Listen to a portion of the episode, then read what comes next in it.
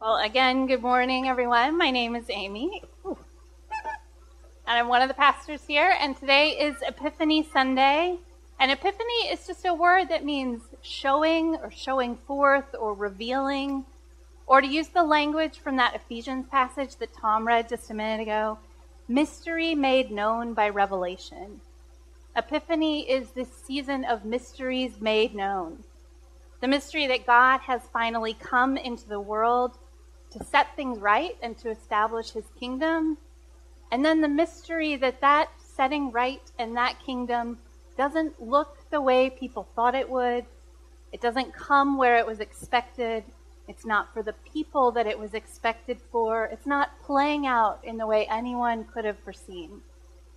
And so in this season of Epiphany, we discover what it means that Jesus has been born as the rescuer and the king for all people, not only for the Jewish people, as they expected. This is the mystery made known that Ephesians describes, and I'm going to read a different translation of that passage. This is the mystery. None of our ancestors understood this. Only in our time has it been made clear by God's Spirit. The mystery is that people who have never heard of God and those who have heard of him all their lives, outsiders and insiders, now stand on the same ground before God. And Epiphany is also the name not just of this season that we're entering into, this season where this mystery gets more and more unveiled. It's also the name of a particular day, the first day of the season. And Epiphany always falls on January 6th. That was on Friday, in case you didn't observe it in your homes as we did. Uh, but it's our practice to celebrate Epiphany on the Sunday afterward. And so this is the day that we are celebrating Epiphany. We are remembering the journey of the Magi, these Eastern, probably Persian astrologers, these outsiders, these non Jewish people, coming to the home of the child Jesus, kneeling in the dirt, and paying him homage. But we can hardly hear that date, January 6th, without thinking of another day, a day that brought its own kind of revealing in this country. January 6th is also this day in our national memory, this day in our national calendar that revealed just how deep and hostile our political divisions are. And so that date of January 6th, it brings this tension between our national identity and our kingdom identity and our national calendar and our church calendar. It just lives in January 6th. But actually, that's really appropriate because this tension is kind of at the heart of the story of Epiphany. It's the same tension between King Jesus and King Herod, between the way of Jesus and the way of Herod and of all the world's Herods. And it asks the question of us which way will we choose? Which kingdom holds our identity and our allegiance? Which king will we bow down to and give our treasures to? And that's really the question and the revelation that's at the heart of Epiphany. That's what it reveals in us. So let's look again at this story and see what God has to show us. So it's interesting, if you worshiped with us on Christmas Eve, then maybe you noticed that the way Matthew tells the Christmas story is quite different from the way Luke does, which is what most of our Christmas Eve story came from. Matthew never gives us a manger or shepherds or angels, no glory shining in the fields. Matthew starts off with this geopolitical intrigue, even this hint of danger. Matthew starts, in the time of King Herod, after Jesus was born in Bethlehem of Judea, Magi from the east came to Jerusalem asking, Where is the child who has been born King of the Jews? Right away, we hear in this passage there is one too many kings. There's King Herod, and there's some newborn King of the Jews. And right away, Matthew anchors us in this very specific time and place and political reality, the time of King Herod. Now, Herod had been appointed king of Judea by the Roman Empire. He was like a steward king or a client king, and he ruled over this region. And by all accounts, this Herod was a really shrewd politician, very agile. He was also one of the wealthiest men in the world. And Herod was so good at what all good politicians are good at capturing the imaginations of people through these spectacular displays of his power, of their identity, these spectacular displays of wealth.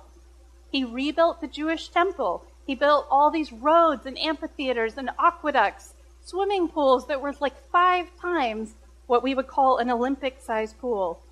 And he built seven palaces for himself, all of them bigger than any Caesar's palace ever built in Rome, the capital. In fact, for one of these palaces, he actually built a man made mountain so that he could put the palace on top. And it's still one of the biggest things in that landscape. But by the time Jesus was born, Herod's building projects had kind of slowed down because he was nearing the end of his life. He probably died in 4 AD, so not long after Jesus' birth. And he had become incredibly paranoid and violent at the end of his life. He had this massive secret police force, and people lived in terror. Executions under Herod became widespread, not just his political enemies, but also his wife, several of his children, all sorts of members of his family and his trusted circles. It didn't take much to make Herod feel suspicious and threatened and for him to retaliate. And so all of that is what it means when Matthew tells us that Jesus was born at the time of King Herod. He was born into this world ruled by insecure and power hungry people. He was born into this world where rulers spared no expense to promote themselves and to capture hearts and minds. And this is the world that the Magi arrive in when they show up kind of naively in the capital city and set off Herod's paranoia. They've seen this sign in the night sky that has suggested to them that a new king of the Jews has been born. We don't know what they saw, but we know that it suggested those ideas of birth and kingship and Judaism. And there was this common idea back then that when a famous person was born, there would be a sign in the heaven. And so the Magi were people who studied those kinds of signs, and they saw something and interpreted it and set off on their camels for this journey. So when they see this, they go to the natural place to look for a king of the Jews. They go to the capital city, to Jerusalem. And that's where they find Herod and ask, Where is he? Where is this king who has been born king of the Jews? And that phrase that they use, king of the Jews, is a really interesting one. It's another clue that the Magi were not Jewish, because it's not a phrase Jewish people would ever use about their ruler. They might call their king a Messiah, or the son of David, or the king of Israel. But king of the Jews is just a non Jewish, a Gentile way of talking about the ruler of the Jewish people. It's what the Roman Empire called King Herod. And we only hear this phrase, king of the Jews, twice in Matthew's gospel, both times on the lips of Gentiles, of non Jewish people. Once right here, and then another time in chapter 27 when Roman soldiers use it to describe Jesus. I'm going to read that time. They, the soldiers, put a reed in his right hand and knelt before him and mocked him, saying, Hail, King of the Jews! They spat on him and took the reed and struck him on the head. After mocking him, they stripped him of the robe and put his own clothes on him. Then they led him away to crucify him. So, in both uses of this little phrase, King of the Jews, we see that Jesus' kingdom is not neutral to the rulers and the kingdoms of this world. At his birth, Jesus' kingship so scares the richest man in the world and threatens to topple his kingdom that he goes on this murderous spree. And then at his death, Jesus' kingdom provokes jeering and insults and scorn from these agents of the Roman Empire. But this Jesus, this humble child in Bethlehem, this scorned and stripped and beaten man on the cross, this is the true King of humanity, of all the cosmos, of each of us, of everything, now and forever and forever. But it doesn't look like we thought it would look. And it takes an epiphany of revealing to show it and to see it. And not everyone does see it. Herod, obviously, for starters. He's scared and he doesn't know where to find this king that's threatening his power, so he calls these Jewish advisors to come and tell him where was the Messiah supposed to be born. And this is what they say In Bethlehem of Judea. For so it has been written by the prophet, And you, Bethlehem, in the land of Judah, are by no means least among the rulers of Judah. For from you shall come a ruler who is to shepherd my people Israel. Now, Matthew does something really interesting here because he says this has been written by the prophet, but it's actually this creative mashup and sort of rephrasing of quotes from two different prophets from two really different times in Israel's history, from Samuel and from Micah. So that part at the end about a ruler who's to shepherd my people Israel, that's from 2 Samuel chapter 5, almost a direct quote when the prophet Samuel anoints David to be Israel's king. And David was the least likely choice for a king. He was the youngest of his brothers. He was a lowly shepherd, had no kingly skills or preparation. And we see at his anointing this theme that is going to run all through the scriptures that God is building his kingdom from what seems least and lowliest. And then that part about Bethlehem is from the prophet Micah, chapter 5. This takes place long after the glories of King David, after the Jewish people have known exile and humiliation and failure and so much grief. And there, Micah prophesies that one day God will send a new David, a new king, a fulfillment of everything David was always supposed to be someone who would rescue his people, someone who would establish peace on the whole earth, who would bring justice and righteousness and defend the cause of the poor and needy, and whose throne would be forever. And like that first David, this new David would be a shepherd of his people. Like the first David, this new David would be born in the sleepy little village of Bethlehem, not in the magnificent capital city not in the urban centers. And so when Matthew quotes Samuel and Micah and mashes them together and kind of mixes them up, he's not just pulling a couple of quotes to prove why Jesus would be born in Bethlehem.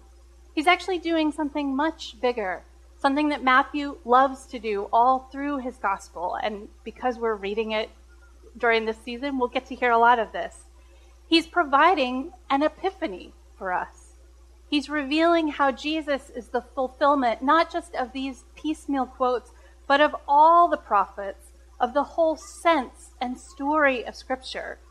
From David to Micah to King Herod to now, Jesus is the culmination of this great story that God has always been writing.